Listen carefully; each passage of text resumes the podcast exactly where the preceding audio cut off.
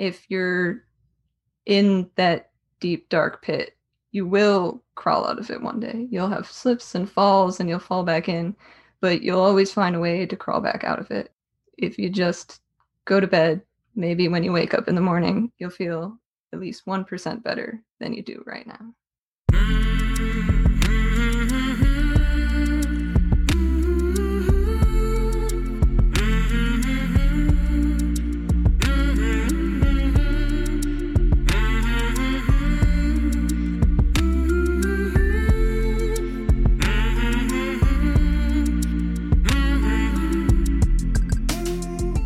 Hey there, my name is Sean, and this is Suicide Noted. On this podcast, I talk with suicide attempt survivors so that we can hear their stories. Every year around the world, millions of people try to take their own lives, and we almost never talk about it. And when we do talk about it, many of us, including me, are not very good at it. So one of my goals with this podcast is to have more conversations and hopefully better conversations with attempt survivors. Now, we are talking about suicide, so this may not be a good fit for everyone. Please take that into account before you listen. I do hope you listen because there's so much to learn. If you are a suicide attempt survivor and you'd like to share your story, I'd love to talk. Please reach out. hello@suicidenoted.com or on Facebook, Twitter, @Suicide Noted. And as always, I want to thank all of our suicide attempt survivors who have joined me on this podcast to talk so openly and so courageously. We have got more and more listeners, which feels good because these stories matter and there are a whole lot of people who need to tell them and need to hear them. So if you can, let folks know about this podcast, especially people who may need to hear it. And if you listen on Apple, I know I say this a lot, but it's really hard to get people's attention these days. So if you rate and review and subscribe, it really does help. It lets people find this podcast more easily. In the show notes, I will include information about how you can make a financial contribution if you'd like to, but however you want to support, and listening is more than enough. Again, thanks for all of that. Today, I am talking with Frank. Frank lives in New York, and they are a suicide attempt survivor. Hey, Frank. Thanks for listening, and thanks for being open to joining. Of course. Thanks for having me. Yeah, of course. You know, it's not easy to find people. Really? No, it's really a lot of work just to get people because, you know, who wants to talk about this stuff? I think it's important to talk about, though. For sure. Doesn't mean most people will do it. So thank you. Frank, let me ask you this question. You are in a minority of human beings who, and I'm not talking about people who have attempted to end their lives. I'm talking about people who have attempted to end their lives and are willing to talk about it. So I'm wondering, how'd you come to be okay talking about it? Well, I've always had an odd fascination with talking about things that are taboo. And I think like the more that we talk about things that are taboo, the easier it gets. Also for myself, just talking about it makes it easier for me to tell other people about it and other people in my life so that I can discuss with them. Because I also know a lot of people who have mental health issues and are suicidal themselves, but we never really talk about it and how that affects us. So, any idea why we don't talk about it? I think a lot of the time there's a lot of shame revolved around it, and I don't think people want to hurt other people by talking about it and like trigger them or make them upset. And a lot of times I think like when people talk about their suicide attempts, they get pity back, which they don't really want. Like, when I talk about these type of things, I don't want pity. I just want people to listen and to understand what I went through. Possible for people who haven't gone through that to understand what you've gone through? Or are you hoping at least that they try? I'm hoping at least they try. Yeah. I think it's possible for them to sympathize and understand how bad it can get, that might be you feel like your only option. But I don't think people who have never actually been there can truly understand how much in pain you have to be for that to be your option. Sure. So do you have one attempt? I have more than I can count. So you have more than you can count. So yeah, we'll leave it at there's a lot. Yeah. I'll leave it up to you. What kind of what you want to share, and we'll go from there. Well, a lot of them I don't remember. but there's a few I remember. One of them is the only time I went to the hospital. I was in a really bad spot. I was living in my old college town and there was no one around. I was supposed to have some friends who were staying with me, but they all had to go home for various reasons. And so I was just like completely alone. I came to this weird decision that I had two options, and it was to kill myself or go to the hospital. I trekked up into the woods, and when I finally got up there, I decided, I was like, I'm going to try the hospital. I've never tried the hospital, so I'll try it.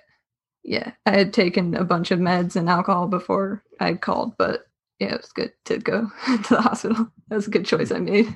When you were in the woods, you had taken some pills and drank in the hopes, at least for a little while, that it was going to do the job. Yeah, but eventually I came to the conclusion it wasn't going to work. So, When was that? How long ago? Summer of 2018. How was the hospital stay?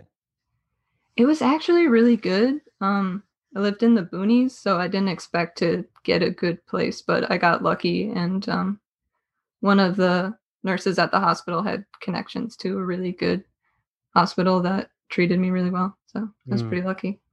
Helpful. Yeah, very helpful. Life-saving? Yeah, I think so. How so? It just let me know that there were other options and that there were other ways to get help. And that kind of gave me a boost to actually seek out like treatment and figure out what was wrong with me so that I could get healthier and get better. Mm. What was wrong with you? I have so many diagnoses. Which diagnoses do you think are the most accurate or the ones that feel right? Well, about 6 months ago, I was diagnosed with autism and unofficially diagnosed with DID. Figuring that out gave a lot of context to why I was feeling so bad all the time and why it seemed like no one else around me was struggling. What is DID? It stands for dissociative identity disorder. It was previously known as multiple personality disorder. Comfortable sharing a little about that? Because that doesn't come up much. I think it's rather rare.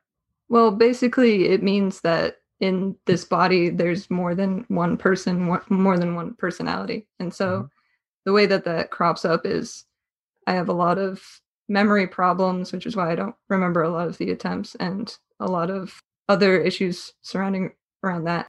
I had one attempt where I don't remember it, but I remember waking up in the bathtub and having to like tend to myself and carry on, just being surprised. Yeah, it affects a lot of things. Yeah, I would imagine it affects everything. I can't imagine. Yeah, it was really confusing, I think.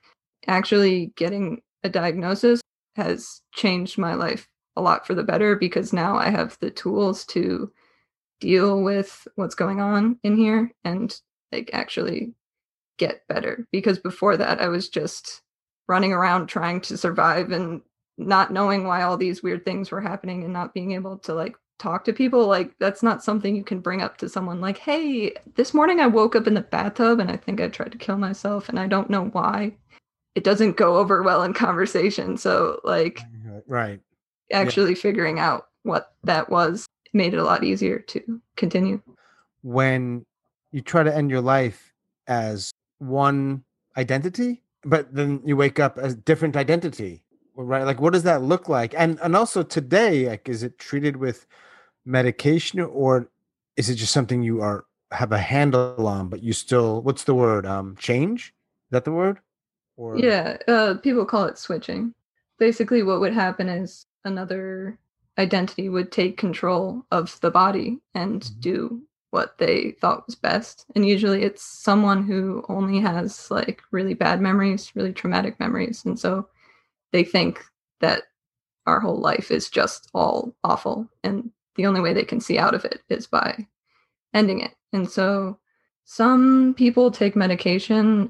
Usually you would treat like the depression, anxiety that comes along with that. But one of the main ways is just increasing communication between all these different parts. And so if I can be able to tell this person who's only has bad memories, hey, I have good memories. These are good things that have happened to us. These are good things which can happen in the future. Then they might feel a little bit less scared and a little bit less helpless because I can help them. That's fascinating. It's just fascinating. And I don't use that word to me, like, just from the outside, it's like, wow. I mean, I think it's interesting too. It's a very interesting coping mechanism that my brain decided to develop. Is that what that is though? It's a coping mechanism. Yeah. So basically, as a child, according to one theory, you don't have one set personality. You have all these different parts. And around the age 8, all your parts are supposed to come together and form one full identity. Mm. But if you have continued trauma as a child, these personalities are not able to form together. And so they stay separate for the rest of your life. But a lot of the times, these different parts don't even know that there are other parts. And so they're doing things in the world and experiencing things in the world and not knowing that there are also other things happening that they don't know about. Wow. Are there a lot of people in your life or anyone in your life who knows what has happened, including the attempts? Not a lot. I'll tell a few people like here and there, little bits, but no one really knows the full story. I don't know, something I like to keep inside just because I recently got diagnosed. I'm still working through like how I want to go about telling people about it. Yeah, of course. Are you able to work? Are you able to form friendships? Yeah, it's been getting a lot better. I can work. I have a job. Friendships is a little hard. It's getting a little bit easier now that I can. When you don't know what's going on, it's kind of hard to explain to people why, you know, I might disappear for 2 days and not respond. It's not because I don't like you. It's just because I'm not here, or, you know, how to set certain boundaries that I didn't know I needed to set before. So it's been getting slowly easier to make friends, though it's still pretty hard. And so you said that you had that one attempt in 2018, you had mentioned in the woods, you went to the hospital. And then earlier you said too many to count. And most of those, because of the DID, you don't remember. Yeah. And a lot of it happened in my childhood. I think like my first attempt was around 15. It just kept happening sporadically throughout my time in high school until I turned like 18. How old are you now? I'm 22. You made it 22 years. That's a win. I'm very surprised, actually. Yeah. Did you, before you got diagnosed, or even now, I mean, do you do what a lot of people do, including me, which is sometimes drink or drug to cope, to feel okay? Yeah, I've been trying to get sober for a little bit now. I used to take Adderall, but I found that really worsened my symptoms. And so right now, only what I use is just marijuana and nicotine. And one day I'll be sober, but I've found that drugs severely worsen my symptoms. And also I have this weird moral dilemma with consent. And if I take drugs, that means everybody else in me is also, and it feels kind of rude, you know? Wow. How many are there? Do you know? Apparently there's over 50. I haven't met them all though. Just someone told me. It's fascinating. I recall perhaps one other person I've spoken to for this podcast that this came up. Well, either it's not common and it's probably not, or those people that do have it just don't talk about it much, or certainly not with people like me. I feel like a lot of people who have DID, they don't talk about it a lot either because they don't know, but also because one of the symptoms is that you're very closed off and you don't want to share your trauma because I don't know how to explain it, but yeah, just a lot of people with PTSD too. It's something that you just don't share about. Yeah. And just to be clear though, that doesn't happen to people who have super great, chill, happy childhoods. Yeah, no. There's no cases, presumably. It is a result of really hard things. Yeah. It's a result of extreme continued trauma during your childhood that your personalities can't all coalesce and make one main personality. Yeah. Do you ideate? Do you think about it? Yeah. It's an on and off thing. It's gotten better recently, but it used to be like an everyday thing where I'd have to like have a talk with myself. Like, are we going to do it today? No. Okay. We're not going to do it today, but it's gotten better a lot recently. What are some myths around anything around this stuff that you'd like people to better understand or just simply call bullshit on? That it's for attention, I think. Mm-hmm. A lot of times with self-harm, people will say that like it's for attention, but I really don't think that's it.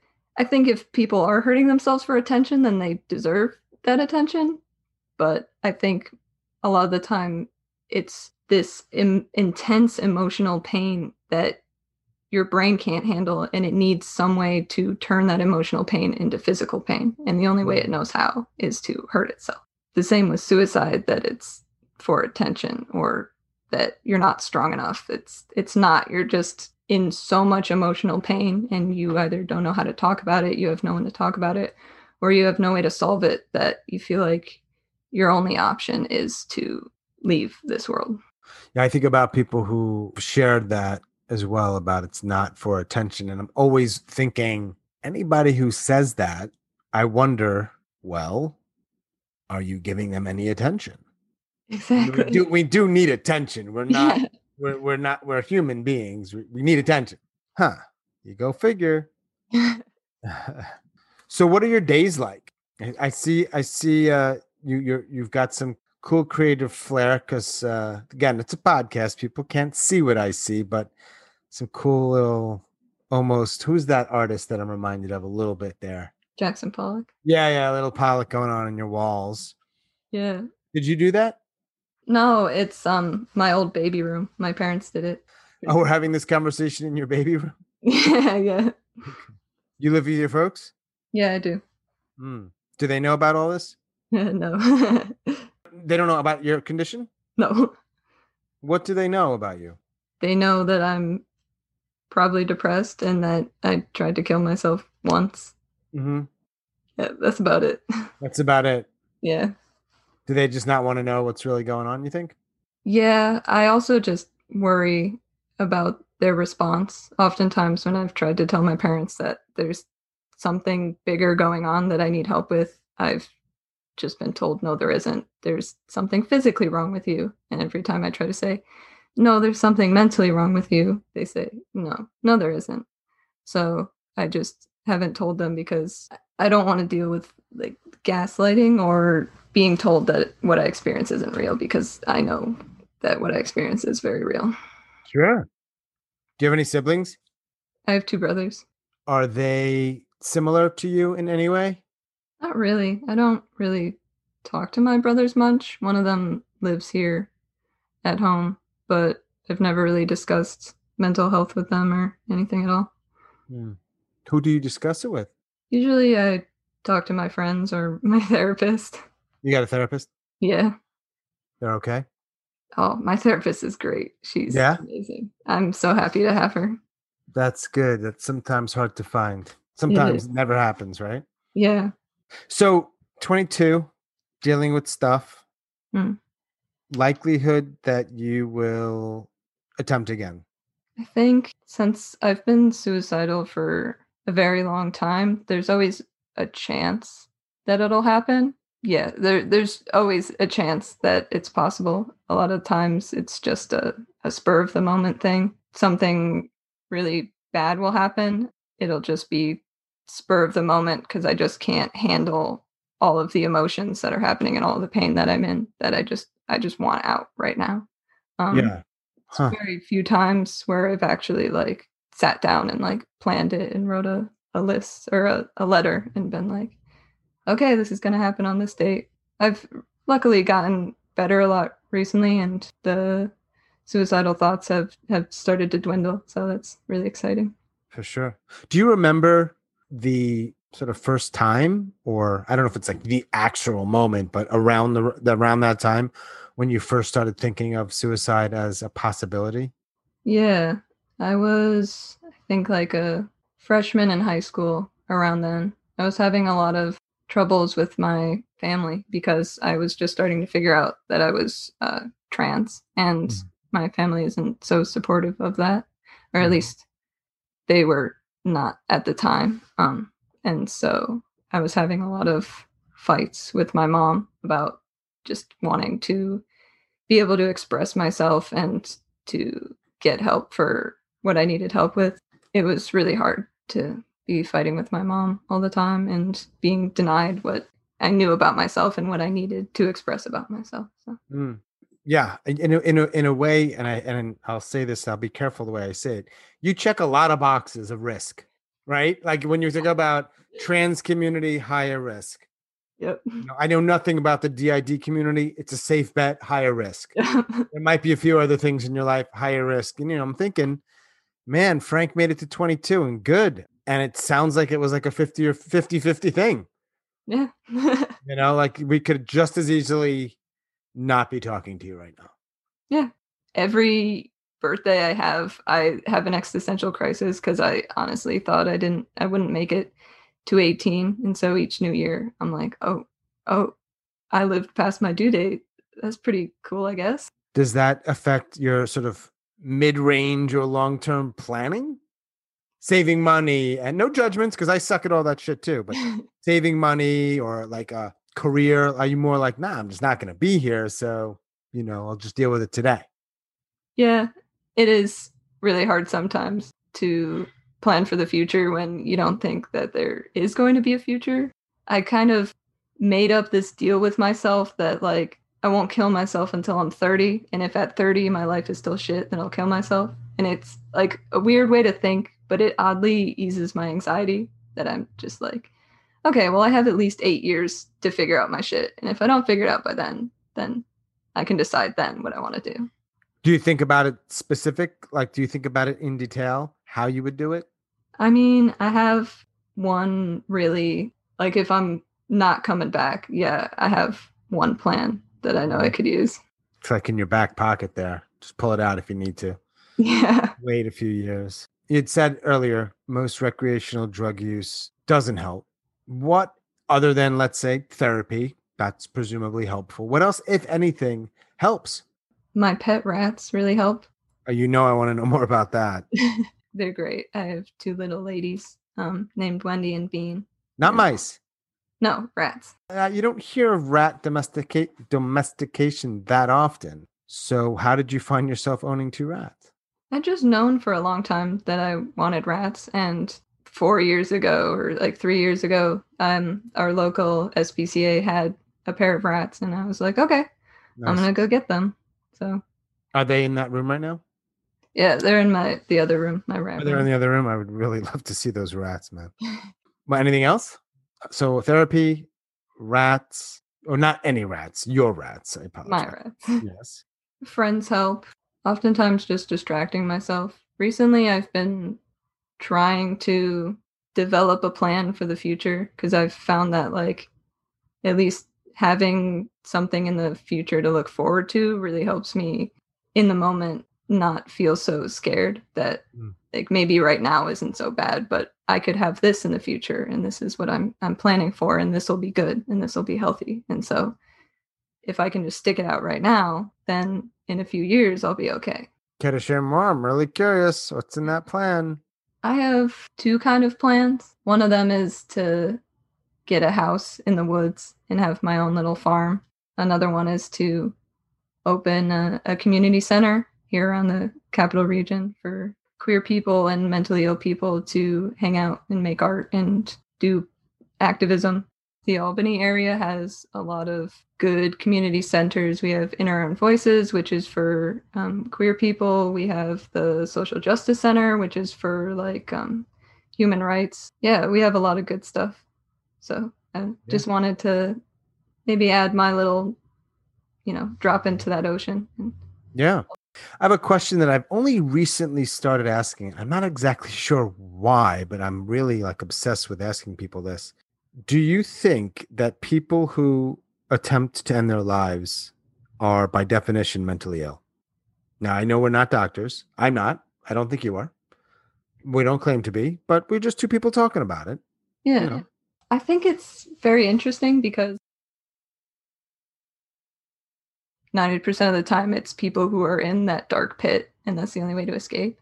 But I also think that there's other reasons people might, maybe they have a terminal illness and they don't want to have their bodies decay and have that happen. So they take their own life because of that. Or maybe someone's families suffering and they need the life insurance money to help their family out. And so I think there are options in which someone could just be very logically oriented and understanding that this is an option which will help themselves or help the people around them. But I think most of the time, they're mentally ill. Mm-hmm. So you'd said earlier that you were talking to your parents. At some point, you have this stuff going on and they didn't want to hear it or they didn't believe it. Mm-hmm. Is another question I've been asking lately. I think I'm getting weirder and weirder the longer I do this. That's great. The question is, how long would anybody need to be in your, when I say your brain or your body, I mean, how long would someone need to be you for them to realize, holy shit, I had no idea. Okay. How long would that take? Maybe like an hour. Could you imagine if we were able to do that and how different the world would be? You would just get things in a completely, profoundly different way. That would be amazing if people could just trade shoes with me for 24 hours. I think they would immediately be like, I want my brain back, my body back. This is too much. You think so? Yeah. What would I be like, holy shit, if I became you? The memory problems have been the worst recently. I can do something and then 5 minutes later forget completely what I did. Short-term memory. Yeah, it's completely shot. And it's weird in that way that I can do something and immediately forget that I did it. But also I'm constantly remembering all the bad things that happened to me at the same time. And so oftentimes I will be completely dissociated from the world, not feeling like I exist, not remembering what I did today or what's going to happen tomorrow, but still remembering every bad thing that happened to me. And it can be awful. Mm. And you have found ways to somehow deal in those moments. I'm a pretty logical person. And so just like working through memories and detailing what happened and what was wrong and what was right and what happened, just getting all those things in order can help a lot to ease my pain and allow myself to say, okay, these bad things did happen and it's okay that it feels bad that they happened. Sensitive question, so I'm going to tread lightly. The parents, your parents, the ones who don't really want to hear some stuff or a lot of stuff, are they part of the problem in terms of the trauma that was caused on you? Being undiagnosed autistic caused a lot of problems. There's a lot of emotional neglect. A lot of my memories from my child is just being left alone in my childhood room. This room right here? Yeah. And in our playroom, just being left alone. Yeah. A lot of my trauma has to do with relational trauma. And because I was autistic, not being able to connect with my mother or my father. And so I was basically completely alone for a lot of my childhood. And my mother would hit me a lot because I did things wrong and I didn't know why I did things wrong. Especially when I got to school, I couldn't connect with people. I didn't know how to talk to people or make friends. And I was struggling for a long time, just not knowing why I was struggling. And that was pretty traumatic for me. I bet. Yeah. Mm-hmm. You had said in the beginning, and I'm paraphrasing, but I believe it was, hey, I want to talk about this stuff. We don't talk much about it. Is there something you would want to tell people who are listening? I know that you don't know them. You don't know anything about them, but you know, they're tuning in for some reason. This is a pretty self-selected audience, right? There's probably only a few reasons why they would listen. So yeah, but I always ask, like, is there anything that you haven't shared that you would want them to know or understand or whatever? I would want them to know that it does get better with time. A lot of people say that, and when you're really depressed, you can't believe it. But I do believe that time heals all wounds. And if you're in that deep, dark pit, you will crawl out of it one day. You'll have slips and falls and you'll fall back in, but you'll always find a way to crawl back out of it. If you just go to bed, maybe when you wake up in the morning, you'll feel at least 1% better than you do right now. A little less shitty. Yeah. A little less. What about to the people who aren't really they're more like, my sister's in trouble, my son's attempting suicide, whoever, someone in their life? Because I know from all the conversations and my own like lived experience, you know, people say and do some really stupid shit. Mm-hmm. And I'm pretty sure you've dealt with that for the better part of 22 years. Yeah. Anything for them, nudge them in a certain direction, you know? Yeah. I think don't pity the person. Mm-hmm. Just listen to what they need to talk about and offer to help them in any way that they need help. They might never ask for help, but knowing that there's someone that they can call when they need to is really helpful. Mm. Man, why is that seemingly so difficult for most people to do? I really wonder. I think there's so much stigma around it, and people who have never been there, they can't understand why someone would do something like that or be suicidal. But you don't need to understand that. You don't need to completely empathize with someone to offer help and to offer space just to listen to mm-hmm. what they're going through. Any big plans this summer? I don't know. I don't have a lot of plans. I'm excited for Pride Month, though. There's a lot of Pride events going on. So like every weekend this month, I'm going to be busy. I'm helping organize a Pride at the end of the month, which I'm excited for. I've actually had several conversations on this podcast with people in your area. We're not too far mm-hmm. away. Yeah. So maybe they can join. That'd be cool. Yeah.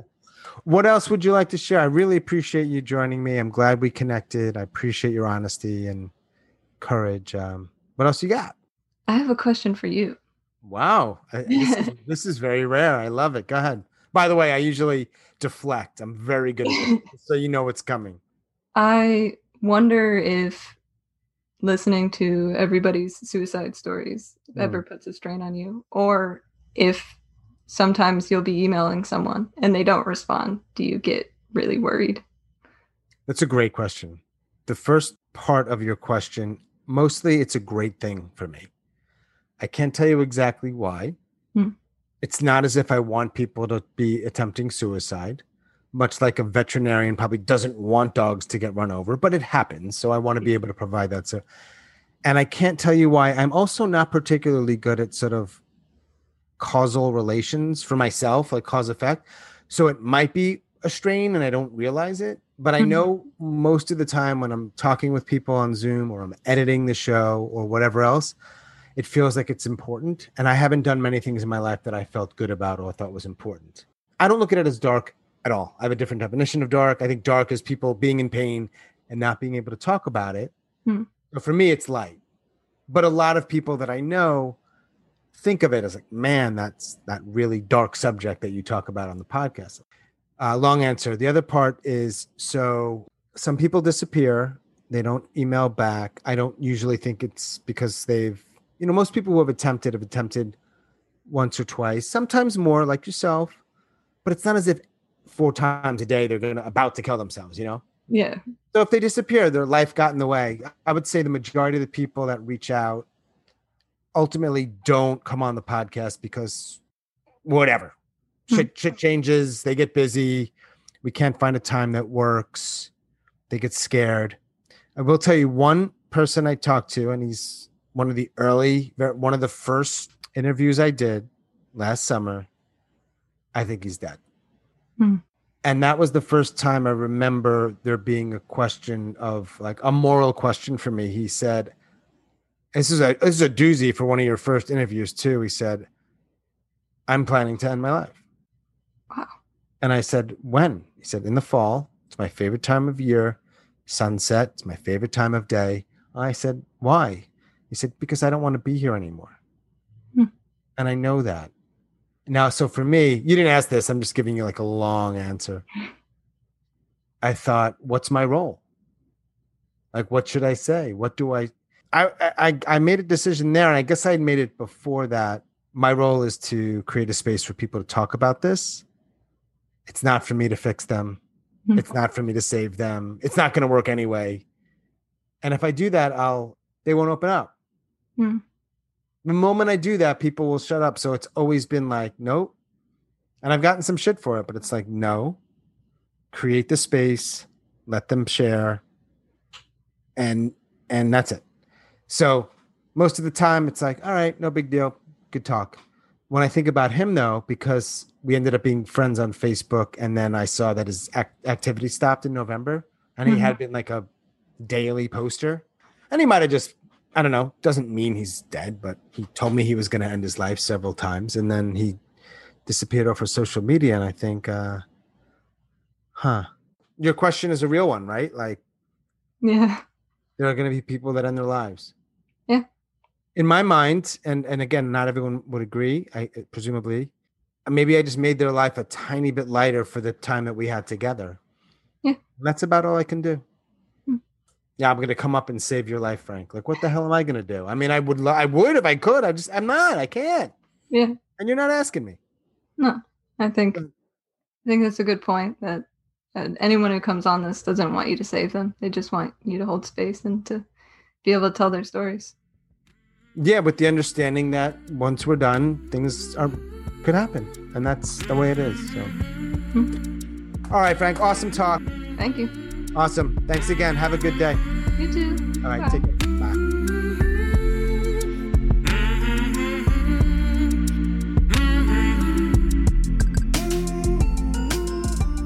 As always, thanks so much for listening and all of your support, and special thanks to Frank up in New York State. If you are a suicide attempt survivor and you'd like to share your story, I would love to talk. Please reach out. hello@suicidenoted.com or on Facebook or Twitter @Suicide Noted. And as always, please help us out. Let folks know about this podcast. If you listen on Apple, rate, review, subscribe. It really does help. Thanks for that. That is all for episode number 61. Stay strong. Do the very best you can. I'll talk to you soon.